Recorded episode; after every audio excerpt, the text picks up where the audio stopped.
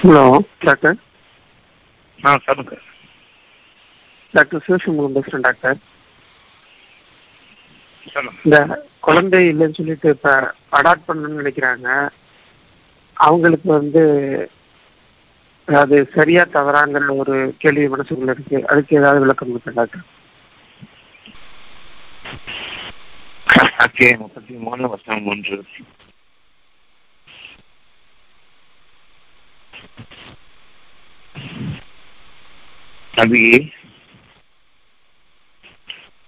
அல்லாஹ்வையே அஞ்சுவீராக. நபி தேர்ந்தெடுத்த மனிதர்களிலிருந்து சகோதரிகளுக்கு உயர்வானவர்கள். அவர்களுக்கும் இந்த உலகத்துடைய மக்களை பற்றிய பயம் இருக்கிறது. இந்த மக்களுடைய சூழ்ச்சிகளை பற்றியும் நம் நெஞ்சங்களில் பயம் உள்ளவர்களாகவே இருக்கிறார்கள்.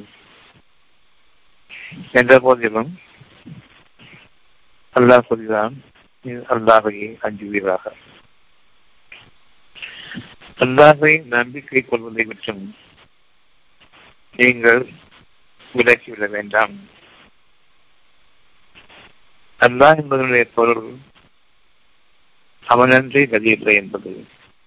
மேலும் அல்லாஹ் யார் என்றால் அனைத்து ஞானங்களையும் பற்றியிருப்போம். ஞானங்கள் ஒவ்வொன்றும் அறிவை மிஞ்சியது, சத்தியத்தின் பால் நிறைத்திருப்பது. நன்மையை அந்த ஞானங்கள் ஏவுகின்றன, தீமையை விளக்குகின்றன. மேலும் நன்மையை கொண்டு தீமைகள் நீக்கப்படுகின்றன. நான் நல்ல குணங்களோடு இருக்கும் பொழுது என்னை சுற்றிலும் இருக்கக்கூடிய கேடுகள், இன்னும் எனக்கு உள்ளேயும் இருக்கக்கூடிய மான கேடுகள் நீக்கப்படுகிறது. அவ்வளவு உறுதி வாய்ந்த ஒரு வாக்கு இறைவனிடமிருந்து நமக்கு கொடுக்கப்படுகின்றது. நபி மூலமாக நீங்கள் அவர்களை பின்பற்ற வேண்டிய காரிய வைக்கின்றீர்கள். அல்லாஹ்வுடைய நேர்வழியை நீங்கள் பின்பற்றுவீர்களானால் அந்த வழியிலிருந்து தவறும் பொழுது எந்த கேடும் நிகழலாம். அஞ்சிக் கொள்கிறார். மனிதர்கள் காரணமாக ஏற்படக்கூடிய கேள்விகள் மட்டுமல்ல, இன்னும் நீங்கள் அறியாத பல கேடுகள் இருக்கின்றன. நீங்கள் அஞ்சிக் கொள்ளுங்கள். ஒவ்வொரு முறையும் உங்களுடைய தவறுகளில் நீங்கள் ஆகும் பொழுது, அதாவது உண்மையான தவறு என்னவென்றால் இறைவனுடைய வாக்குகளை சந்தேகிப்பதும், அது இருக்கிறதா என்று இன்னும் நீங்கள் தனித்தாகவும் பார்க்கின்றீர்கள். இவ்வளவு பெரிய சூழ்ச்சிகளுக்கிடையே மனிதர்களுடைய கேடுகளில் நான் வாழ்ந்து கொண்டிருக்கும் பொழுது இன்னும் கேடுகளை நான் அதிகமாக எதிர்பார்க்கிறேன். இதில் ஆச்சரியம் இல்லை. தெளிவாக அறிய வேண்டும், தீமைகளில் செல்வதை பற்றி ஆச்சரியப்படுவதும் இல்லை, தீமைகளில் அதிகமாய் பண்புப்பதை பற்றியும் ஆச்சரியம் இல்லை. தீமைகளை நான் எதிர்பார்க்கிறேன், என்னுடைய வாழ்க்கையில் அதிகம் ஆச்சரியம் இல்லை. ஆனால் நன்மைகளை எதிர்பார்ப்பது ஆச்சரியமாக இருக்கின்றது. அப்படிமா நிகழும் என்று அதற்காகத்தான் நீங்கள் உங்களுடைய இறைவனால் கற்பிக்கப்படுகின்றீர்கள். உங்களுடைய இறைவன் கற்றுக் கொடுத்துக் கொண்டிருக்கின்றான். நீங்கள் துன்பங்கள் மட்டும் வாழ்ந்தால் உங்களுடைய வாழ்க்கையை முடிந்து கொண்டிருக்கும். நீங்கள் அறியாத பற்றிலிருந்து உங்களுக்கான சுகங்களும் என்னிடமிருந்து உங்களுக்கான நெருங்கி கொண்டிருக்கின்றன, வந்து கொண்டிருக்கின்றன. அந்த சுகங்களில் தான் நீங்கள் வாழப்பட்டுக் கொண்டிருக்கின்றீர்கள் என்பதை நீங்கள் நம்பிக்கை கொள்ளுங்கள். உங்களுடைய நன்மைகள் யாவுமே உங்களுடைய இறைவனிடமிருந்து உங்களுக்காக விதிக்கப்பட்டவை, அடையாளப்பட்டவை. அதுதான் நீங்கள் வாழ்ந்து கொண்டிருக்கின்றீர்கள். உங்களுடைய வாழ்க்கையினுடைய ஒவ்வொரு அம்சத்தையும் கவனித்தீர்களானால் நீங்கள் செய்யக்கூடியவை அனைத்தும் கேள்வி. அந்த கேள்விகளை நீக்கி உங்களை மன்னித்து உங்களுடைய மனதின் கேடுகள் தூய்மைப்படுத்தப்பட்டு அதில் சத்தியம் பூச்சப்பட்டு நீங்கள் உங்களையே அறியாத வண்ணம் வாழ்ந்து கொண்டிருக்கின்றீர்கள்.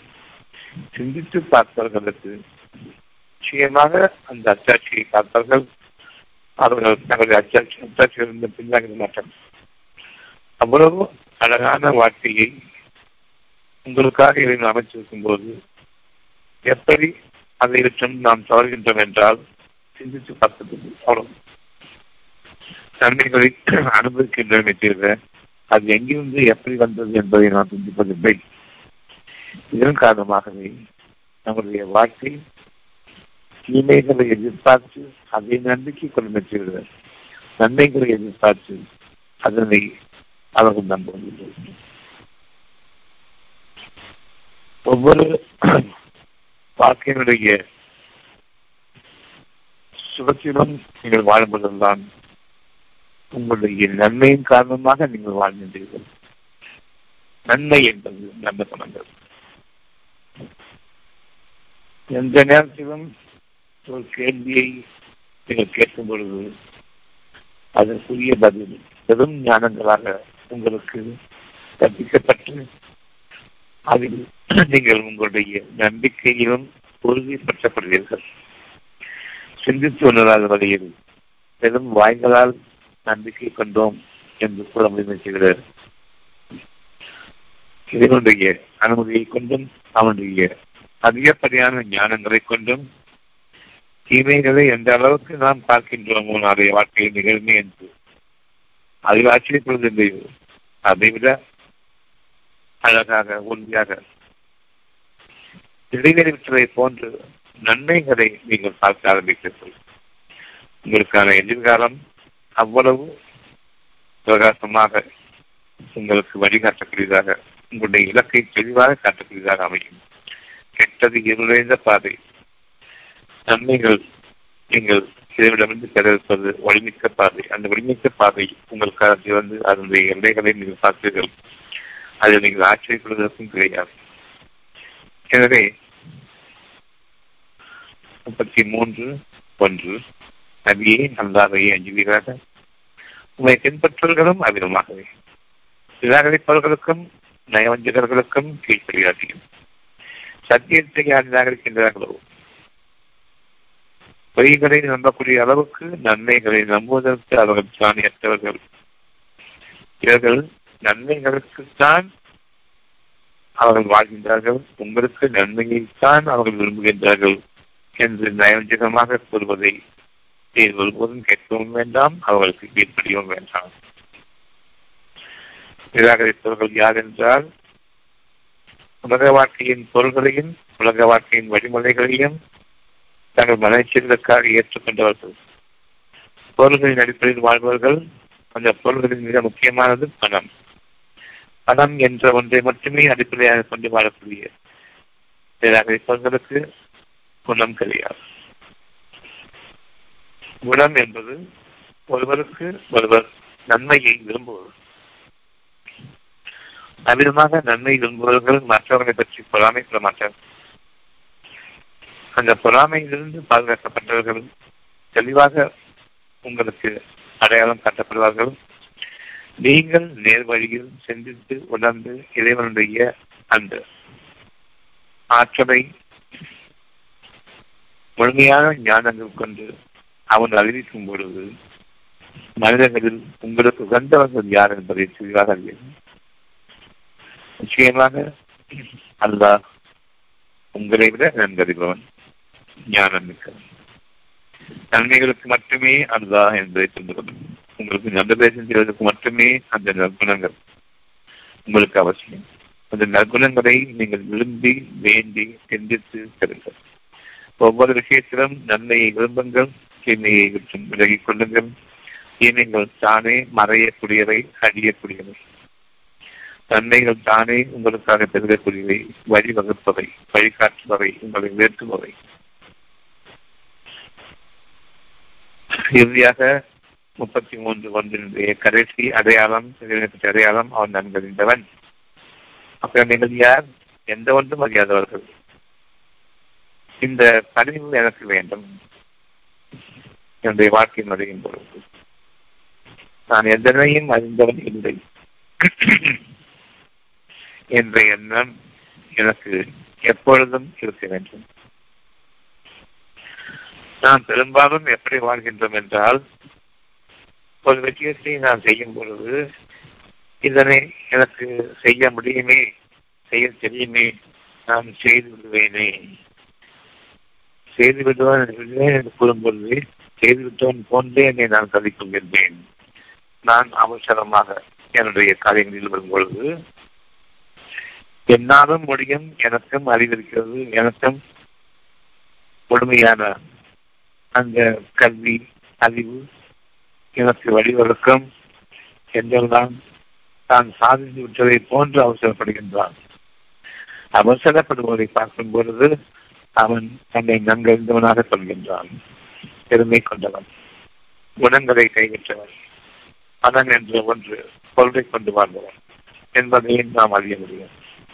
யார் பொறுமையாக இருக்கின்றார்களோ அவர்கள் தங்களுடைய நன்மைகளுக்காகவே இறைவன் அறிவிப்பான் என்ற எண்ணத்தோடு பல நேரங்களில் அவர்களுக்கு இறைவன் பெரும் கஷ்டமான சூழ்நிலையிலிருந்து விடுவித்ததை நினைவு கொள்கின்றார்கள். அமிதமாக நினைவு கூறுவது இறைவனுக்கு நன்றி செலுத்துவதற்கு ஒரு ஒப்பான செய்யலாம். அதன் காரணமாகவே என்னுடைய கடந்த காலங்களில் எந்த அளவுக்கு நான் நன்றி கட்டு வாழ்ந்தேன், இப்பொழுது நினைவு கூறும் பொழுது என் இறைவன் எனக்கு அறிவித்தான். நீங்கள் இவ்வளவு காலமும் நான் அறிந்தவன், தெரிந்தவன், படித்தவன், எனக்கு எல்லாம் தெரியும் என்ற அடிப்படையில் வாழ்ந்தீர்கள், பொருள்களை அறிஞர்கள், குணங்களை கைவிட்டீர்கள். நிச்சயமாக அல்லா நன்கறிபவன். எந்த குணங்களை நீங்கள் கைவிட்டீர்களோ அந்த குணங்களால் நீங்கள் அடையக்கூடிய பெரும் விளைவுகள் என்ன என்பதை நிச்சயமாக உங்களிடம் நன்கறிபவன். இப்பொழுது இந்த நன்கறிபவன் என்ற அந்த இதனுடைய குணங்களுக்கு நான் உள்ளட்சம் கொள்கின்றேன். அவளையே நான் அஞ்சுகின்றேன். எனக்கு எதுவுமே நிகழாது என்று நான் எண்ணிக்கொண்டிருக்கின்றேன்.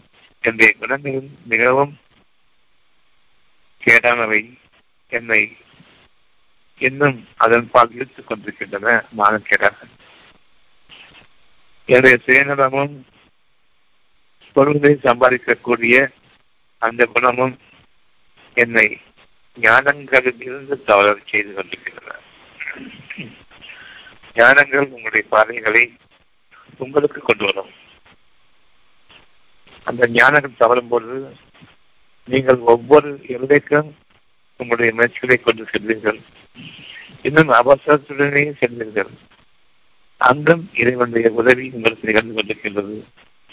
அவசரப்பட்டு செய்யக்கூடிய ஒரு காரியத்தில் இறைவனுடைய இருந்து ஒரு உதவி கிடைக்கிறது என்றால் அது எவ்வளவு அவசரத்தோ நீங்கள் முயற்சி செய்கிறீர்களோ அது இருக்கிற கேள்விகளை நீக்கி மன்னித்து நீங்கள் சிந்தித்து பொருட்டு தன்னுடைய பாக்கியங்களில் இருந்து உங்களுக்காக அளிக்கின்றான். இவ்வளவு அவசரத்தில் போய் இவ்வளவு காரியத்தை சாதித்திருக்கின்றேன் என்று நீங்கள் அந்த இறைவனுடைய உதவியையும் அவன் மன்னித்துடையும் உங்களுக்கு உங்களுடைய கேடுகளில் நீங்கள் வாழ்ந்து கொண்டிருக்கின்ற நிலையிலேயே தந்தறிவையும் பற்றி உங்களுக்கு அந்த காரியத்தை சாதகமாக ஆக்கியிருக்கின்றான். அதில் உங்களுக்கு நன்மைகள் பிறந்தன. இன்று முதலாக நாம் சிந்தித்து உணர வேண்டியது என்னவென்றால், கோபத்தில் வாழும் பொழுதும் நன்மைகளை நான் அடைகின்றேன், அவசரத்தில் வாழும் பொழுதும் நான் நன்மைகளில் வாழ்கின்றேன். அவசரத்தில் நான் என் காரியங்களை சாதிக்கும் பொழுது எத்தனை பேருடைய மனதை நான் பாதித்த போதிலும், என்னுடைய அவசரத்திற்கு அவர்களை கட்டாயப்படுத்தி ஈடுபடுத்திய போதிலும், அவருடைய மனங்களை பதற்றத்திற்கு உண்டாக்கி ஒரு காரியத்தை செய்யும் பொழுதும் அதை உங்களுக்கு சாதகமாக்கி இருக்கின்றான் என்றால் எப்பேற்பட்ட மகத்தான அருளையுடையவன், கருணையுடையவன், மன்னிப்பவன், அன்புடையவன் என்பதையும் நாம் அறிய வேண்டும். நாம் இவற்றுக்கெல்லாம் நன்றியுடையவர்களாக இன்று வாழ வேண்டும். கோபத்தில் உங்களுடைய உணவை சாப்பிடுகின்றீர்கள், அதிலிருந்தும் நன்மைகளை கொடுக்கின்றோம். குறை கூறி மற்றவர்களை மனதை பாதித்து உங்களுடைய சுதந்திரத்தில் பொதுவாக இருக்கின்றீர்கள், உங்களுடைய மன்னித்தனம். நீங்கள் திருந்தும் பொருட்டு உங்களுக்கு ஆதரவையும் கொடுத்து, இன்னும் சில சில சமயங்களில் நீங்கள் குற்ற உணர்வில் அடைகின்றீர்கள். நாம் அவர்களை இவ்விதமாக அவசரப்பட்டிருக்க வேண்டாமே, அவர்களை கோபத்தை கொண்டு ஏவி இருக்கக்கூடிய அந்த செயலை நாம் செய்யாதிருந்திருக்கலாமே. இது இறைவனுடைய பெரும் கருணை. எப்பொழுது அதற்காக நீங்கள் கொஞ்சம் வருத்தப்பட்டீர்களோ அப்பொழுதே உங்களுடைய பாவங்கள் நீக்கப்பட்டு, அதாவது குணங்கள் மாற்றப்படுகின்றன. நன்மையின் பக்கம் எவ்வளவு அதிகமாக நாம் மற்றவர்களுடைய குறைகளுக்காக வருத்தப்படுகின்றோமோ, கோபப்படுவதற்கு பதிலாக அந்த வருத்தம் உங்களை அறியாமலேயே அவர்களுடைய பாவங்களை இறைவன் மன்னித்து உங்கள் காரணமாக ஒரு நன்மையை அவர்கள் கொடுக்கின்றார். இதுதான் நீங்கள் அறியாத நன்மைகளில் வாழ்கின்றீர்கள். பல சமயங்களில்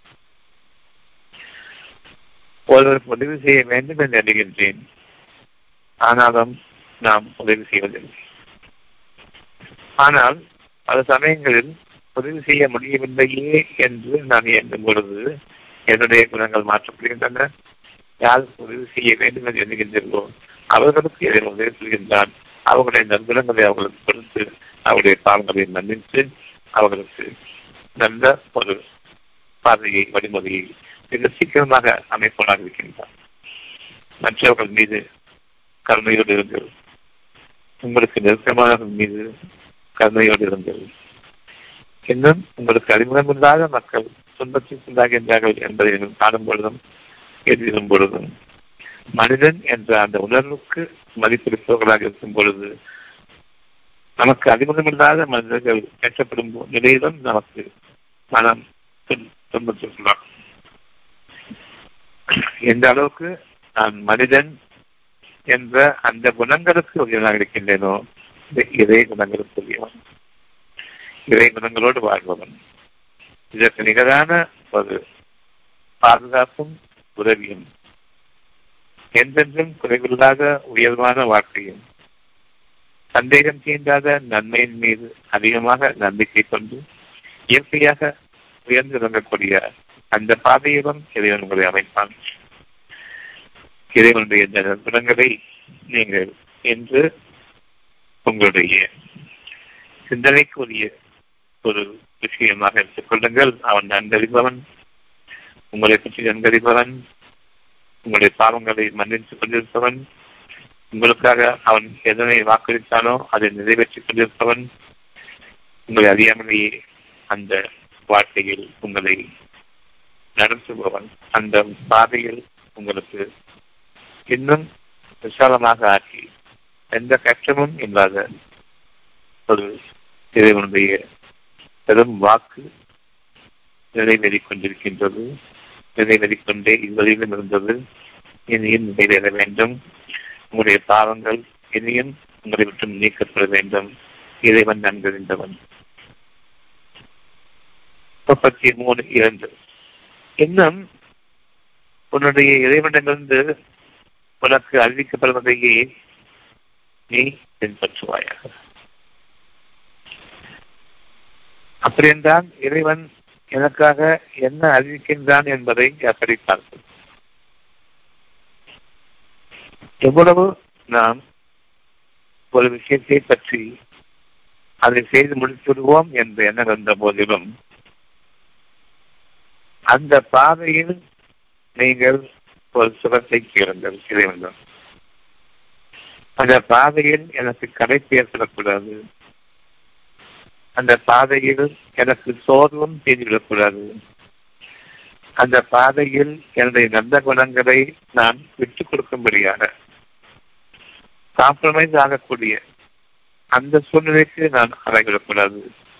விட்டுக் கொடுத்தல் என்பது என்னுடைய கெட்ட குணங்களை விட்டுக் கொடுக்க வேண்டும் என்ற நல்ல குணங்களை விட்டுக் கொடுப்பது என்பது நமக்கு ஆகாது. கொஞ்சம் பொறுமையை மேற்கொள்ளுங்கள்.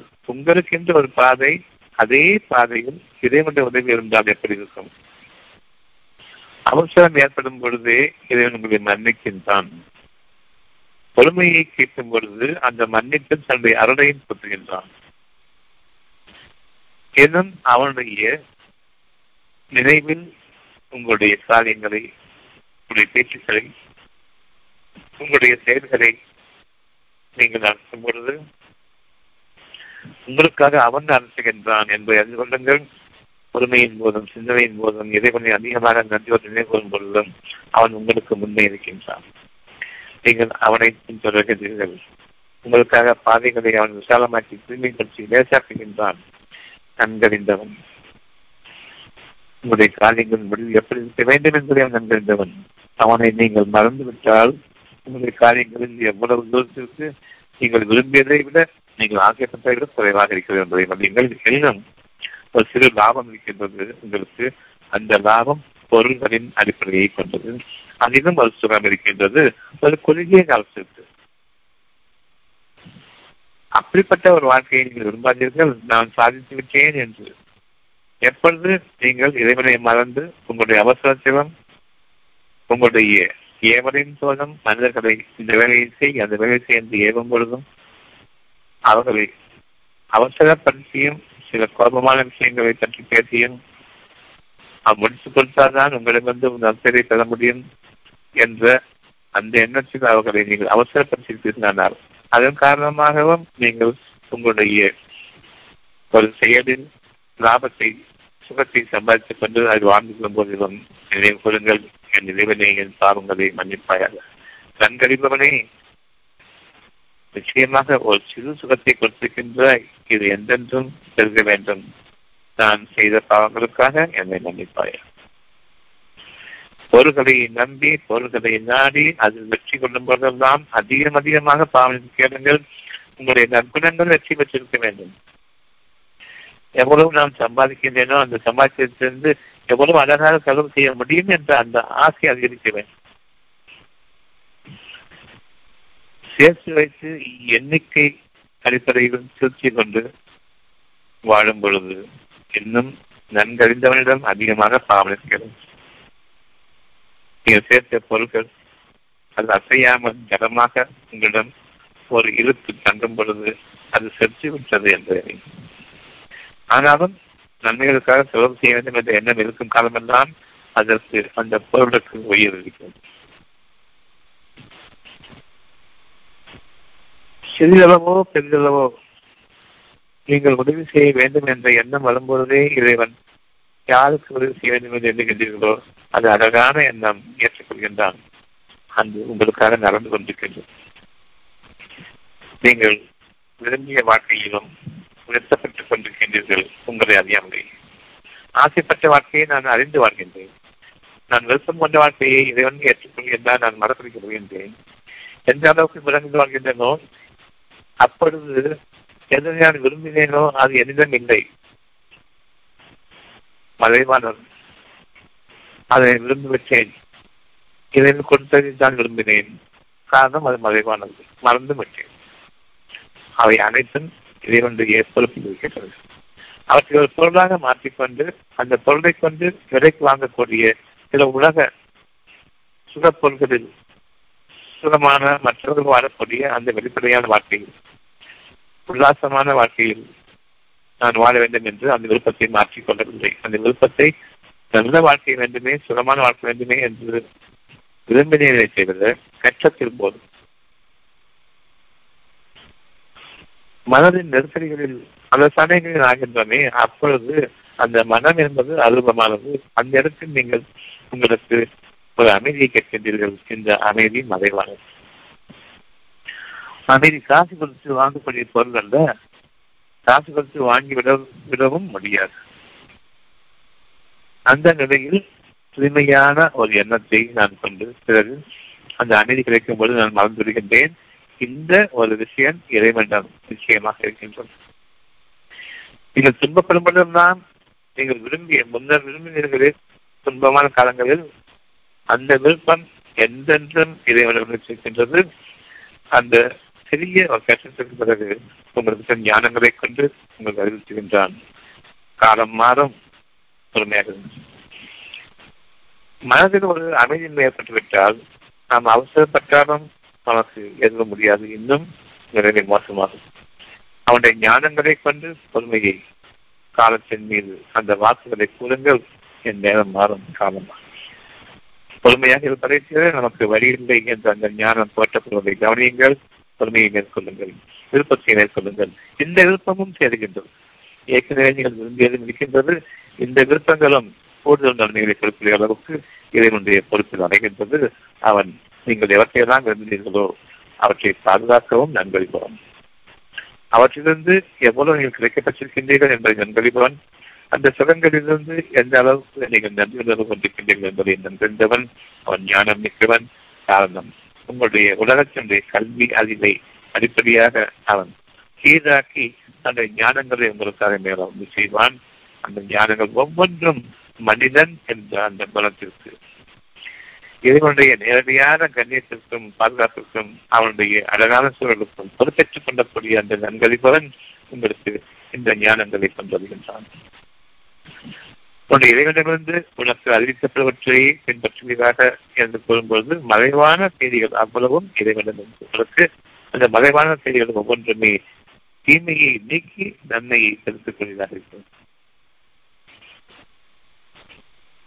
உங்களுடைய கஷ்ட காலங்களை உங்களுக்கு நீக்கி நன்மையான எதிர்காலங்களை உங்களுக்காக மிகவும் அருகாமையில் கொண்டிருக்கிறார்கள்.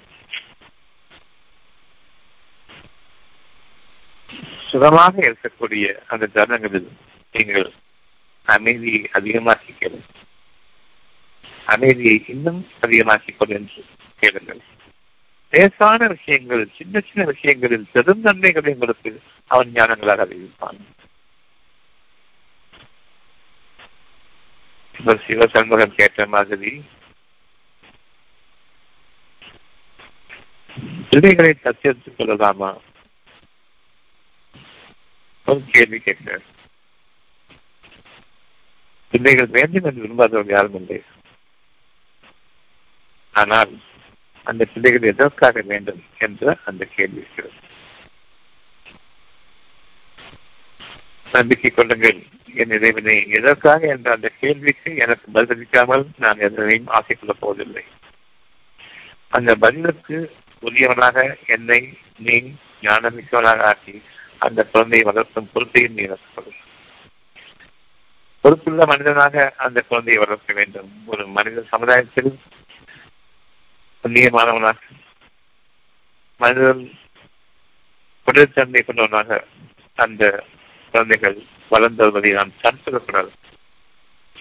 அந்த குழந்தைகளுக்கு எந்த கேடும் தெரியாது, ஆனால் எரிதோ பல கேள்வி இருக்கின்றன. நான் அந்த குழந்தையை வளர்க்கும் பொழுது அவ்வளவு கேள்விகளும் என்னையும் தீண்டுமே, அந்த குழந்தைகளையும் தீண்டும். அந்த குழந்தையை நான் பாழாக்கி விடுவேன். என் இறைவனை, குழந்தையை கேட்க எனக்கு வருவதற்கு முன்பாக ஏன் நீ தாமதித்திருக்கின்றாய் என்பதையும் எனக்கு அறிவிப்பாயாக. என்ன அவசரம் சத்தியத்துக் கொள்வதற்கு?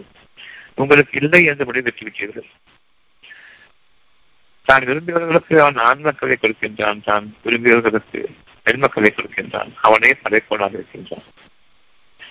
தான் விரும்புவோருக்கு ஆண் மக்களையும் பெண் மக்களையும் சேர்த்துக் கொடுக்கின்றான். தான் விரும்புவோரை ஒரு காலமுறை மரடாகவும் ஆக்குகின்றான். இதில் உங்களுடைய பங்கு என்ன என்று கேட்பான். என் இறைவனை, நீயே அழிப்பதில் சிறந்தவன். இப்பொழுது உங்களுக்கு ஞானங்களையும் கொடுக்கின்றான். நீங்கள் அறியாத உங்களுக்காக படைக்கப்பட இருக்கக்கூடிய அந்த மகத்தான ஒரு பொக்கிஷம் பேராக பெறப்போகின்றீர்களே, பெற்றெடுக்கப் போகின்றீர்களே, அந்த பேற்றை, மகத்தான ஞானங்களோடு குழந்தை வளர்க்கக்கூடிய பேற்றை மனிதனாக, மனிதர்கள் மாணிக்கமாக உருவாக்கக்கூடிய அந்த தகுதியை நீங்கள் அடையும் வரையில் நான் காத்திருக்கின்றேன். இறைவன் மிகவும் மன்னிப்பவன், மிகவும் பொறுமையாளன். அவனை நீங்கள் பின்பற்ற மாட்டீர்கள். குழந்தை வேண்டும் என்று நினைக்கின்றீர்கள். மனிதனாக மனிதர்களுக்கு வழிகாட்டக்கூடிய ஒரு சிறந்த தலைமுறை என்றதும் சிறந்த சந்ததியும் வேண்டுமா? குழந்தை என்ற அந்த அறிவு மட்டும் பொருந்திய அளவுக்கு உமருக்கு முழுமையாக கட்டுப்படக்கூடிய ஒரு சிறிய ஒரு குழந்தை உங்களுக்கு போதுமா? சிறிய அறிவை கொண்டு நீங்கள் அவற்றை பாராட்டுவீர்களே, உங்களுடைய வளத்தை கொண்டு அப்படிப்பட்டதா வேண்டும்.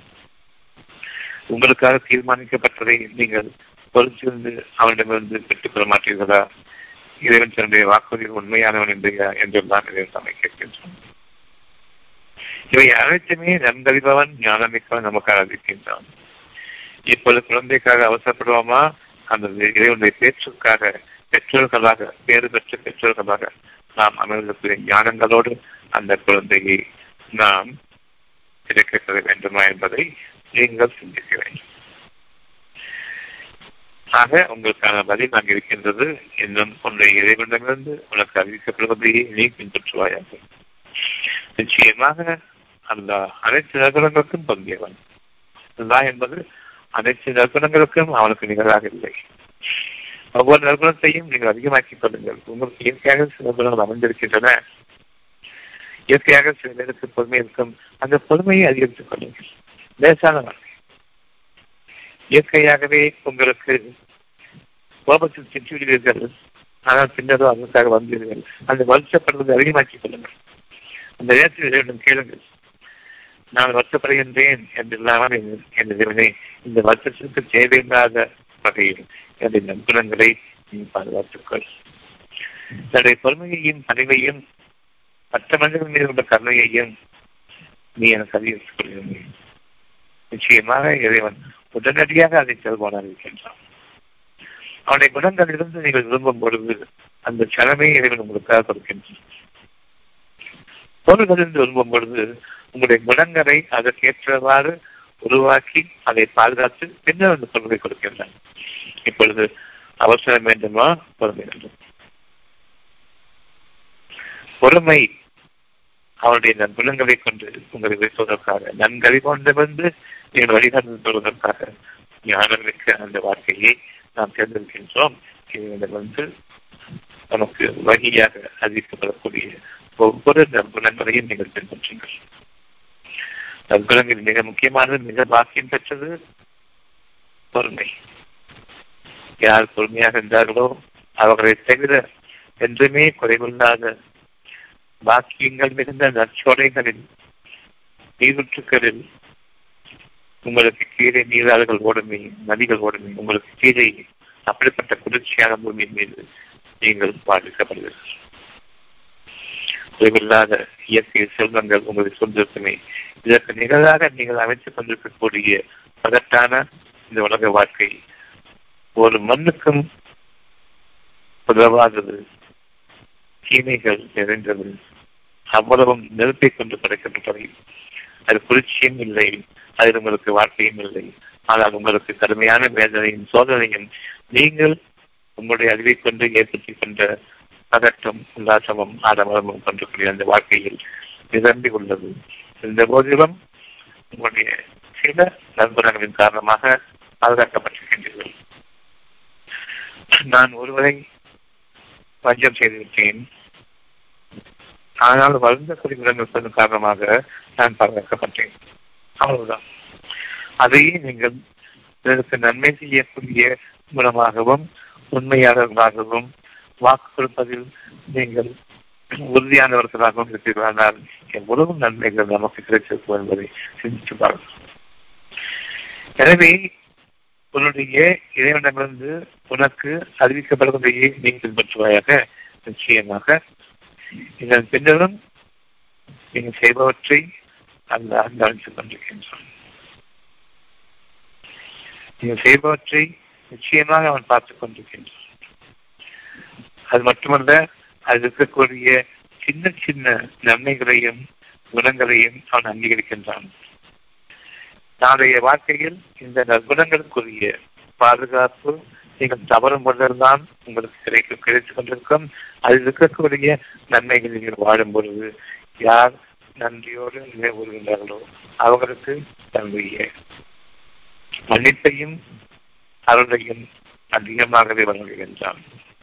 இன்னைக்கு இந்த நிமிஷத்துல நான் ஒரு அவசரப்பட்ட காரியத்தை பண்ணும் பொழுது அது கிடைக்கக்கூடிய சுகம், அவசரத்தில் தவற வேண்டும் இல்லையா? அந்த அவசரத்திலும் நான் ஒரு நன்மையை கிடைக்கப்படுகின்றேன் என்றால், முன்னர் அந்த அவசரத்தில் என் இறைவனை அழைத்திருக்கின்றேன், எனக்கு பொறுமையை கொடுக்கின்றேன். ஏதோ ஒரு சமயத்தில் நீங்க ஐம்பது வயசிருக்கலாம், ஆனா உங்க வாழ்க்கை சார்ந்த ஒரு சமயத்துல என்னமோ ஒரு சமயத்துல நீங்கள் உங்களுடைய அவசரத்தில் இருக்க நிலையில் பொறுமையை கேட்டிருக்கின்றீர்கள். அந்த நேரத்தில் பொறுமையை நீங்கள் விரும்பிய விரும்ப விரும்பாமலோ கடைபிடிச்சிருக்கின்றீர்கள். உங்களுடைய எரிச்சலை உங்களுக்கே தாங்க முடியாமல் இறைவனை அமைதியை கொள்ள எனக்கு எனக்கு கொஞ்சம் அமைதி வேணும் இறைவனே என்று நீங்கள் கேட்டிருக்கின்றீர்கள். இறைவன் நான் கருதினேன், உங்களுடைய நற்செயல்களில் எந்த ஒன்றையும் நான் குறைச்சல உங்களுக்கு குறைச்சல மாட்டான். நீங்கள் செய்தவற்றிற்கு முழுமையாக வாழ்க்கை முழுமையிலும் தொடர்ந்து வரக்கூடிய நன்மைகள் இருக்கின்றன. எப்பொழுது இந்த நன்மைகள் அறியும் என்றால், எப்பொழுது நான் பிறரை அவசரப்படுத்தி என் காரியமாக பிறரை அவசரப்படுத்தி அவர்களுக்கு ஒரு மன விரக்தியையும் அவர்களுடைய நிலைமை இவ்வளவு மோசமாக இருக்கிறது என்று இறைவனை வளர்க்கக்கூடிய அளவுக்கு இதெல்லாம் இருக்கின்றன என்று கேட்கக்கூடிய அளவுக்கு அவர்கள் ஆக்கிறேன். அந்த ஒரு காரியத்தை செய்தால் தெரிந்த நீங்கள் முன்னர் சம்பாதித்த நன்மைகளில் எந்த ஒன்றும் உங்களுக்கு மார்க்கெட் அவர்கிறார். அப்படியானால் இப்பொழுது நாம் அதிகமான நன்மைகளை கேட்கும் பொழுது இன்னும் எவ்வளவு அழகாக இருக்கும். சிந்தித்து உணர்வுகளுக்கு இறைவன் இன்னும் அதிகமாக தன் வந்து தன் செய்திகளையும் நம் வழியையும் நம் உபதேசங்களையும் தன் குணங்களையும் கற்பிக்கின்றான். நீங்கள் செய்பவற்றை அவன் நன்கறிவானாக இருக்கின்றான். அத்தியாயம் முப்பத்தி மூன்று வசனம் மூன்று. அல்லாவையே நீ முற்றிலும் நம்புவாயாக, அவனை நற்குணங்களையே முற்றிலும் நம்புவீர்களாக, நன்கறிபவனையே முற்றிலும் நம்புவீர்களாக, உங்களை நம்பாதீர்கள் எனக்கும் தெரியும் என்று அவனுக்கு போட்டியாக. அவனுக்கு நிகழாக நீங்கள் இல்லை, அவனுக்கு இணையாகவும் நீங்கள் இல்லை. ஆனாலும் நாம் அவனுக்கு நேராக என்று எண்ணி எப்பொழுது நான் சம்பாதித்ததை கொண்டு பெருமையும் கொள்கின்றேனோ, என்னுடைய நற்பணங்களில் நான் முற்பற்றியவற்றில் பலவற்றை நான் இழக்க நேரிடும். அந்த வகையிலான வாழ்க்கையை பெற்றும் நம்மை என்று பாதுகாத்துக் கொள்வோமாக. அல்லாவையே நீங்கள் முற்றிலும் நம்புங்கள், அவனுடைய நற்பணங்கள் அனைத்தும் தான் அல்லாஹ். அவனை தெரிந்த உங்களுக்கு அந்த நற்பணங்களை கற்பிப்பவனும் உங்களுடைய மனதில் அதனை இயற்கையாக ஆக்குபவனும் எதிரியாலும் இல்லை. இப்பொழுது முப்பத்தி மூன்று நான்கு. எந்த மனிதனுடைய அகத்திலும் அல்லாஹ் இரண்டு உள்ளங்களை இரண்டு விதமான ஒன்றுக்கொன்று எதிரான உள்ளங்களை உண்டாக்கவில்லை. எந்த மனிதனுடைய அகத்திலும் அல்லாஹ் இரண்டு உள்ளங்கள் உள்ளங்கள் தெய்வங்களுடைய தெய்வத்தினுடைய வாக்குகளை கொண்டாடுகிறது. எதிரும் தெய்வமான இரண்டு வாக்குகளை அமைக்கவில்லை. நன்மையின் தீமையும் அமைக்கவில்லை. நன்மையை மட்டுமே அமைத்திருக்கின்றான். நன்மையை மட்டுமே ஏற்பாடாக இருக்கின்றான். தீமையை விட்டு விளங்குகின்றான். ஆகவே உங்களுக்குள் செய்யக்கூடிய சில காரியங்களை பாருங்கள். உங்கள் மனைவியரின் எவரையும் நீங்கள் என் தாயை போன்று கொள்வதால் அவர்களை உங்கள் தாயாக்கிட மாட்டான். எந்த அளவுக்கு இது மோசமான சொல் என்றால், தாயை பார்த்து நீங்கள் என்னுடைய மனைவியை போன்றவர்கள் என்று கூறுவதற்கு ஒப்பானதாகும், மனைவியை பார்த்து நீ என் தாயை போன்றவர் என்று கூறும்பொழுது கேட்பதற்கு அழகாகத்தான் இருக்கின்றது. ஆனால் எவ்வளவு பெரிய பாவம் அது இருக்கிறது என்பதை கவனிக்கும். எவ்வளவு பெரிய ஒரு காரியத்தை நீங்கள் பேசி வைக்கிறீர்கள். மனைவியை பார்த்து நீங்கள் தாயை போன்று என்று அவர்களை உற்சாகப்படுத்துவதாக எண்ணிக்கொண்டு, அவர்களை பெருமைப்படுத்துவதாக எண்ணிக்கொண்டு, அவர்களை சந்தோஷப்படுத்துவதாக எண்ணிக்கொண்டு சொல்லக்கூடிய இந்த ஒரு வார்த்தை, அதையே திருப்பி பார்த்தால் எந்த அளவுக்கு கேடோ அவ்வளவு பெரிய கேட்டை நான் பேசியிருக்கின்றோம். தெளிவான ஞானங்கள் உள்ளவர்கள். இவ்விதமாக இறைவன் நமக்கு பல சூழ்நிலைகளில் நாம் செய்யக்கூடிய காரியங்கள் அழகானதை போன்று தோன்றினாலும் இப்போதோ பெரிய கேடு அது இருக்கிறது. மன்னிக்க முடியாத கேடல் இருக்கிறது என்பதை நீங்கள் கவனிக்க வேண்டும். ஒருபோதும் மகிழ்ச்சி அடைந்துவிட வேண்டாம் சிலர் நம்மை பாராட்டும் பொழுது. இதற்கு ஒப்பான, இப்போது நாம் படித்ததற்கு ஒப்பான அந்த ஒரு கேடு இறைவன் அறிகின்றான். இதை சிந்தித்து பார்க்கும் பொழுது எவ்வளவு பெரிய ஒரு துன்பத்திற்கு நாம் ஆளாக இருக்கின்றோம் என்பதை கவனிக்க வேண்டும். சிலர் என்னை பாராட்டும் பொழுது நான் மகிழ்ச்சி கொள்வதன் காரணமாக, அவர்களை பாராட்டுவதன் காரணமாக நான் மகிழ்ச்சி அடைவேன் என்று முகசதி செய்வர்களை நீங்கள் இருக்க வேண்டும். முகசதி செய்வர்கள் அவ்வளவு பேரும் இந்த ஒரு வார்த்தைக்கு ஒப்பான ஒரு ஒரு துச்சகரமான பாவத்தை செய்கின்றார்கள். தங்களுக்கும் பேராக உறுதியாக இருந்து கொள்ளுங்கள். ஒரு விஷயத்தை எவ்வளவு தெளிவாகவும் நாட்டுக்காகவும் அறிவிக்கின்றான் என்பதை அவ்விதமாகவே உங்களுடைய ஸ்ரீகால பிள்ளைகளை உங்களுடைய சகோதரர்களாக ஆக்கிட மாட்டான். எந்த பிள்ளையை நீங்கள் பற்றிருக்கின்றீர்களோ அந்த பிள்ளையை உங்களுடைய குழந்தை என்று கூறினால் அந்த பிள்ளையினுடைய தாய்க்கு அந்த அவமானம். ஆனால் அவர்களுடைய பெற்றோர் தந்தையினுடைய பெயரை சொல்லி அழைத்திருந்தால் அந்த குழந்தையும் கண்ணியப்படுத்தியது, அவருடைய தாயையும் கண்ணியப்படுத்தியது. இதைவிட அழகாக அவ்வளவு நாசுக்காக தன்னுடைய ஞானத்தை கற்பிப்பவன் நல்லா வைத்திருக்கிறார். பொறுமையை மேற்கொள்ளும் நன்கறிபவனை ஏற்றுக்கொள்ளும். இறைவனை என்று கூறும் பொழுது நன்கறிபவனை என்னை வந்து நான் உனக்காக எனக்காக முற்படுத்திய அந்த நற்பணங்களில் எந்த ஒன்றிலிருந்தும் நான் குறைவுபற்றவனாக ஆகிவிடக்கூடாது என்பதனை நிறைவாக்கி என்னுடைய அவசரத்தின் காரணமாக என்னை அறியாமலேயே பல பல சந்தர்ப்பங்களில் இறைவனிடம் நான் என் குணங்களை கொடுக்குமாறு கேட்டிருக்கேன். அவற்றை இறைவன் பச்சப்படுத்திக் கொண்டிருக்கின்றான். அதிலிருந்து நிகழ்த்தாது நாடும் பொழுதும் உங்களுடைய குணங்கள் பொறுமையின் காரணமாக நிறைவேற்றப்பட வேண்டும். மீண்டும் அந்த வார்த்தையை கவனியுங்கள். நீங்கள் என் தாயை போன்று உங்கள் மனைவியில் எவரையும் நீங்கள் என் தாயை போன்று கூறிவிடாதீர்கள். அவர்களை உங்கள் தாயாக்கிவிட மாட்டான். தாய் தான் தாய். தாயை கேவலப்படுத்தாதீர்கள். தாயை பார்த்து நீங்கள் மனைவியை போன்றவள் என்று கூறுவதற்கு ஒப்பான ஒரு குற்றச்செயலாகும். அவ்விதமாகவே இவருடைய தாயையும் நீங்கள் விரிவாக்க வேண்டாம். ஸ்ரீகால பிள்ளைகளை பத்தியெடுத்துக் கொண்ட பிள்ளைகளை என் பிள்ளை என்று கூறுவதன் காரணமாக அந்த தாய்க்கு பொருத்தவமான, ஆனால் அவருடைய தந்தையின் தேவை சொல்லி அடையுங்கள். இந்த தாய்க்கும் தண்ணியன், இந்த பிள்ளைக்கும் தண்ணியன். இவை யாவும் உங்களுடைய வாய்களால் கூறி செல்வதை ஆகும். அதுதான் உண்மையிலேயே கூறுகின்றான். சிந்தித்து பார்ப்பதற்கு நிச்சயமாக இதில் நேர்வழி இருக்கிறது. முப்பத்தி மூன்று அஞ்சு நீங்கள் அவர்களை அவர்களின் தந்தையர்களின் பெயர்களை சொல்லி அடையுங்கள். அதுவே அல்லாஹ்விடம் நியாயமானதாகும்.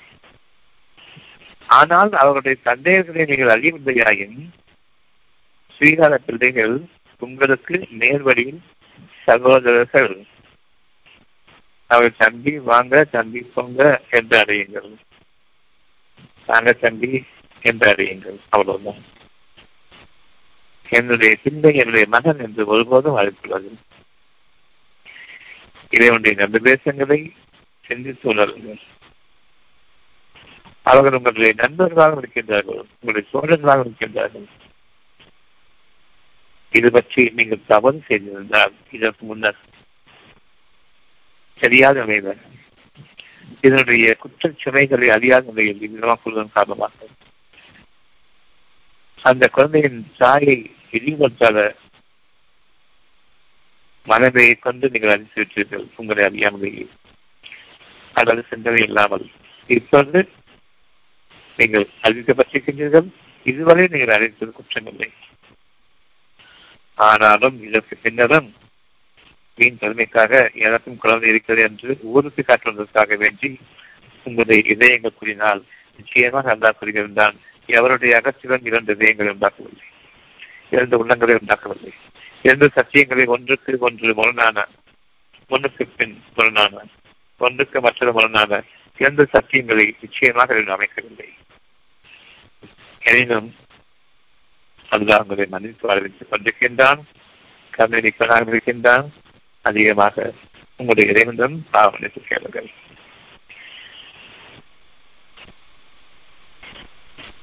உங்களுடைய கேள்வி என்னப்போ?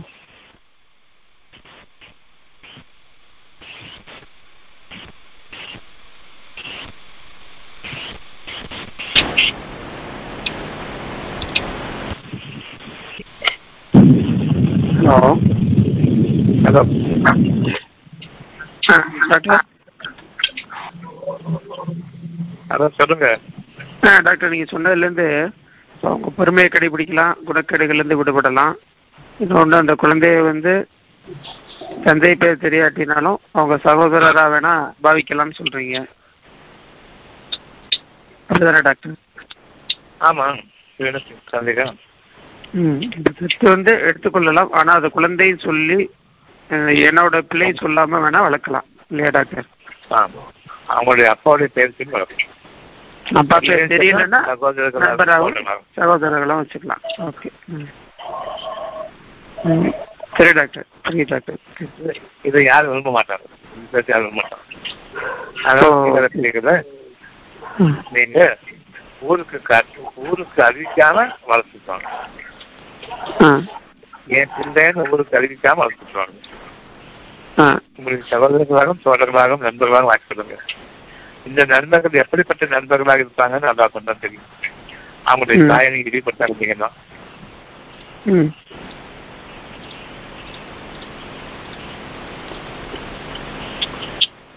இந்த கட்டுப்பாடு என்பது கண்டிப்பா யாருமே விரும்ப மாட்டாங்கிறாங்கன்னு சொல்றீங்க, என்ன டாக்டா? ஆமா, பெருமைக்காக கேட்கறதானே, என் பிள்ளை என் பிள்ளைன்னு சொல்லி கொடுக்குறாங்க. உங்களுக்கு இன்னும்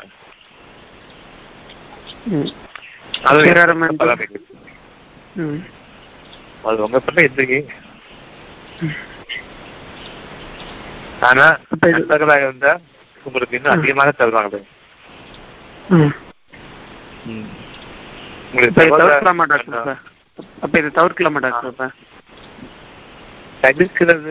நான் என் பிள்ளைன்னு சொல்லிக்கிறத தவிர்க்கணும். ஆனா உங்களுக்கு சகோதரர்கள் வேண்டாமா? உங்களுக்கு அழகான சோழர்கள் வேண்டாமா? அப்ப வேணும். மனநிலை பொறுத்து தானே. எனக்கு உண்மையிலே எனக்கு எனக்கு நெருக்கமாக என் கிட்டேயே வளர்ந்த சகோதரர்கள் எனக்கு வேணும்னு சொன்னா அதோட நன்மைகள் கொஞ்சம் சிந்திச்சு பாருங்க, வேணும்னு சொல்லுவீங்க. எனக்கு ஒற்ற நண்பராக இருக்கணும் அப்படின்னு நினைச்சீங்கன்னு சொன்னா அவங்களுடைய தாயை இழிவுபடுத்தாம கண்ணியத்தோடு வளர்த்துருவாங்க. இதுக்கு நிகரான ஒரு சகோதரத்தோடு கூடிய உதவியாளரோ, உங்களுக்கு நெருக்கமானவங்களோ, உங்க மீது அன்பு பாராட்டுறவங்களோ, உங்களுக்கு உதவிக்கிறவங்களாகவோ சரி யாரும் இருக்க மாட்டாங்க. உங்களை கிட்ட கூட இருக்காது. அப்படிப்பட்ட ஒரு பொண்ணு உங்களுக்கு உண்டு. இப்போ வளர்க்கலாமா வேண்டாமா? பண்ணலாம் டாக்டர், இதே மாதிரி பண்ணலாம் டாக்டர். அவ்வளோங்க. நன்கறிபவனும் ஞானம் மிக்கவனும் உங்களுக்கு அறிவித்திருப்பான், இன்னும் மன்னிப்பவன் கருணை மிக்கவன். ஒவ்வொரு வசதிகளையும் ரெண்டு நம்முடைய குணங்கள் இருக்கும். அது அவங்களுடைய குணங்களாக நீங்க வேணும்னு விரும்புங்க. அவனிடம் நாம் உற்பத்தி விட்டோம் எனக்கான நன்மைகளுக்காக. வாழ்க்கை முழுமைக்கும் அந்த நன்மைகள் நான் அறியாத புலமாக அந்த ஞானங்களாக கற்பிக்கப்பட்டு நான் அறிவு கொண்டு வாழ்றது கான்சியஸா ஆளுவேன். ஞானங்களை கொண்டு வாழும்போது கான்சியன்ஸோட வாழும். மனசாட்சி அந்த கான்சியஸை வெளிப்படையான எனது அறிவு கொண்டு வாழ்றதும், என்னுடைய கான்சியன்ஸ் மனசாட்சியை கொண்டு வாழ்றதும், மனசாட்சியை கொண்டு இயற்கையாக வாழ்றது ரொம்ப லேசானது. காரணம் இறைவன் தெரிஞ்சு எனக்கு எல்லா நன்மைகளையும் பெற்றுத்தார்.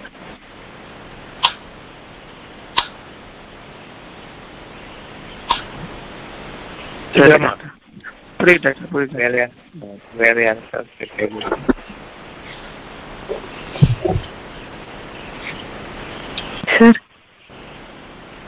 ஆ சொல்லுமா. ஹலோ. ஆ சொல்லுமா.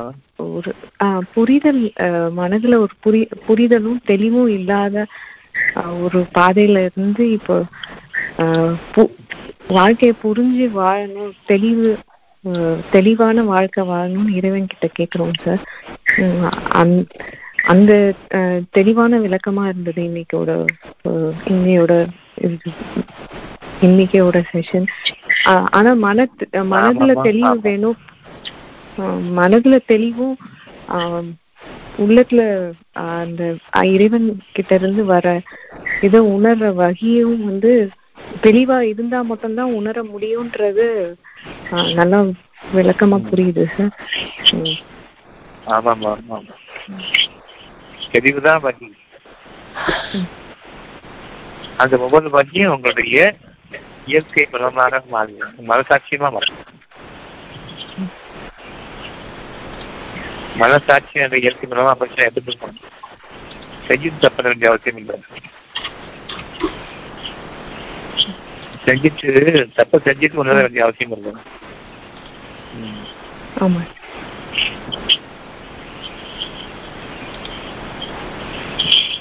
அது மாதிரி நீங்க இன்னையோட அந்த குழந்தை அது இதுக்கு இதற்கு முன்னா இதுக்கு முன்னாடி வந்து ஒரு ஞானமிக்க ஒரு குழந்தை வேணும்னு நினைச்சது இல்லை சார். ஆனா இன்னைய இன்னைய கிளாஸ்ல அது ரொம்ப தெளிவா புரிஞ்சுது. அது தெளிவை கொண்டுதான் நமக்கு எல்லாமே கிடைக்கும்ன்றது நல்லாவே உணர முடிஞ்சது. இப்ப எனக்கு கிட்டத்தட்ட வச்சுக்கோங்க, ரெண்டு பிள்ளைங்க இருக்காங்க, சகோதர சகோதரிகள். இப்ப நான் என்னுடைய சகோதரன் தான் வளர்க்குறேன், பத்து பிள்ளை. என் சகோதரன் நான் எப்படி பழகிறேனோ என்னை பார்த்து என்னுடைய ரெண்டு குழந்தைகள் சகோதரத்துவம் என்னன்னு சொல்லிக்கும். அவங்களுக்குள்ள எந்த காரணமும் பெருமையோ பொறாமையோ வராது. ஒருவர் மற்றவங்களுக்கு விரோதிகளாக ஆக மாட்டார். அனாதைகளை கண்ணியப்படுத்தும் பொழுது அல்லா அந்த அளவுக்கு அவங்களுக்கு நன்மைகளை கொள்வார். அனாதைகளை கண்ணியப்படுத்தி கொண்டது அவ்வளவு முக்கியமா. அதாவது அவங்களுடைய அம்மாவுடைய பெயரை சொல்லி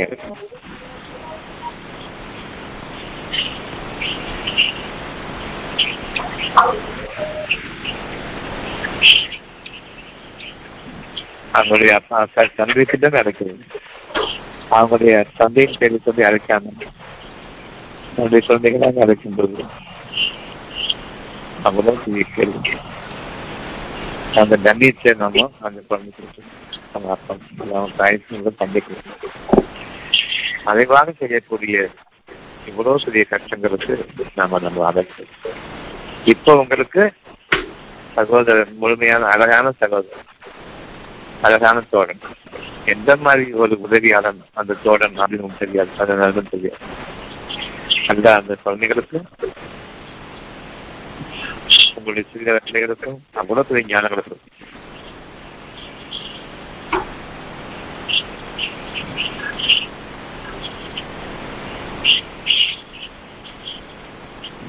நீங்க பாத்தீங்கன்னு சொன்னா அப்பா பிள்ளை இருக்காங்க, பிள்ளைங்க இருக்காங்க, அவங்க அண்ணன் தம்பிகள் இருக்காங்க இல்லையா?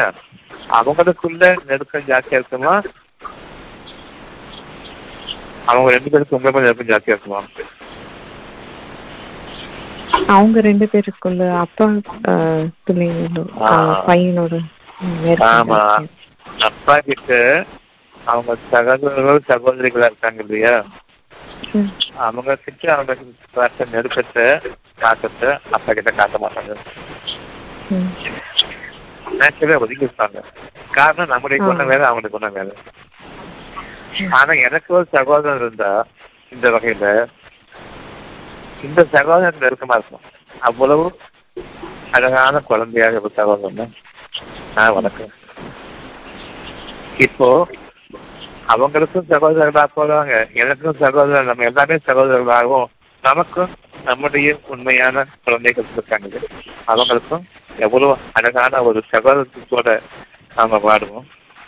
என் பிள்ளை இருந்தாங்க, அந்த பிள்ளைங்களே சகோதர மாதிரி சாதிச்சு வரலாம். பிள்ளைங்கன்னு சொன்னால் நடக்குமுறையும் வந்துடும், ரொம்ப அதிகமான பாசமும் வந்துடும் இல்லையா. அந்த சகோதரர்களாக இருக்கும்போது ஈக்குவல் ஸ்டேட்டஸ் மாதிரி ஒருத்தர் ஒருத்தரை கட்டி கொடுத்து அழகான முறையில் நாம பக்குவப்படுவோம். குழந்தைங்களுக்கு எப்படி சகோதரர்கள் மாதிரி பண்ணணும், கடவுள் அவங்க லெவலுக்கு எப்படி நாம இறங்கி வந்து அவங்கள நம்முடைய ஞானங்கள் புதிதாக ஆற்றும் விதமாக எந்த அளவுக்கு நம்ம இறங்கி வந்து அவங்க பழக முடியுங்கிறதுக்கு இதெல்லாமே வந்து ஒரு அழகான அறிகுறிகளாகவும் இறைவனுடைய ஒரு செயலாற்றலாகவும்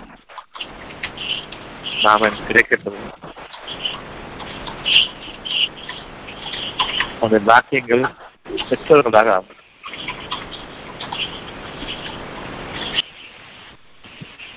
அதனால ஒரு வீட்டில் ஒரு சிறியாளர்கள் இருக்கிறது நல்லது. ஆனால் பெரும்பாலும் மனைவியாக விரும்ப மாட்டாங்க. அவங்களை வேற்று பிள்ளைய பார்ப்பாங்க. அதன் காரணமாக எடுத்துக்கிட முடியாது, தன் பிள்ளைமா பார்க்க முடியாது. அவங்களால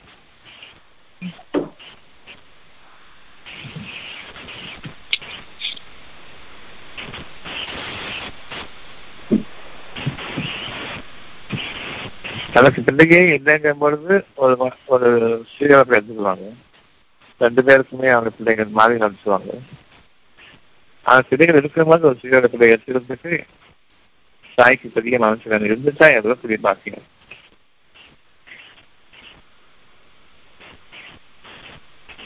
பிள்ளைகளும் வச்சுக்கணும். அதனால நீங்க அனாதைகளும் கதியப்படுத்துங்க. சுயத்தை எடுத்துட்டு தான் கதியப்படுத்த அவசியம் இல்லை. மறைமுகமாக உதவி செய்ய போதும். ஏன் மறைமுகமாக உதவி செய்யணும்னு சொன்னா, அனாதைகளுக்கு பிள்ளைகளும் ஒத்துக்கணும், தாயும் ஒத்துக்கணும், மனைவியும் ஒத்துக்கணும். இதை உண்மையாக ஏற்றுக்கிறவங்க யாரும் தெரியாது. அதனால மறைவா இருக்கு. அவ்வளவு வீணான சந்தேகங்களை எழுப்புவாங்க. உங்களுக்கு அவங்க உங்க குழந்தைகள் மட்டும்தான் பார்த்தீங்கன்னா என்ன சொல்றதுன்னு கேட்பாங்க. அங்கேயே பெரிய பாவம் சுமையேறி போயிடும் வீட்டுல. அதனால எல்லாமே அதாட்டு பொறுப்போடுங்க. சீர பிள்ளைகள் அப்படின்னு வந்து ரொம்ப ரேர். அதனுடைய உதவியை கொண்டு அது அமைகிறது. நாமளாக தேர்ந்தெடுத்துக்க வேண்டாம். வேற கேட்குமா? இல்லை சார், ரொம்ப தெளிவா இருந்தது சார். எல்லா புகழும் இறைவனுக்கு இருக்கும் சார். மனசுக்கு ரொம்ப தெளிவா இருக்கு.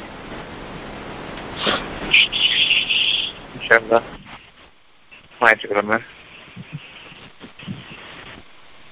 மீட்டிங் இருக்கு திருச்சியில, பார்ப்போம். சனிக்கிழமை காலையில சென்னை.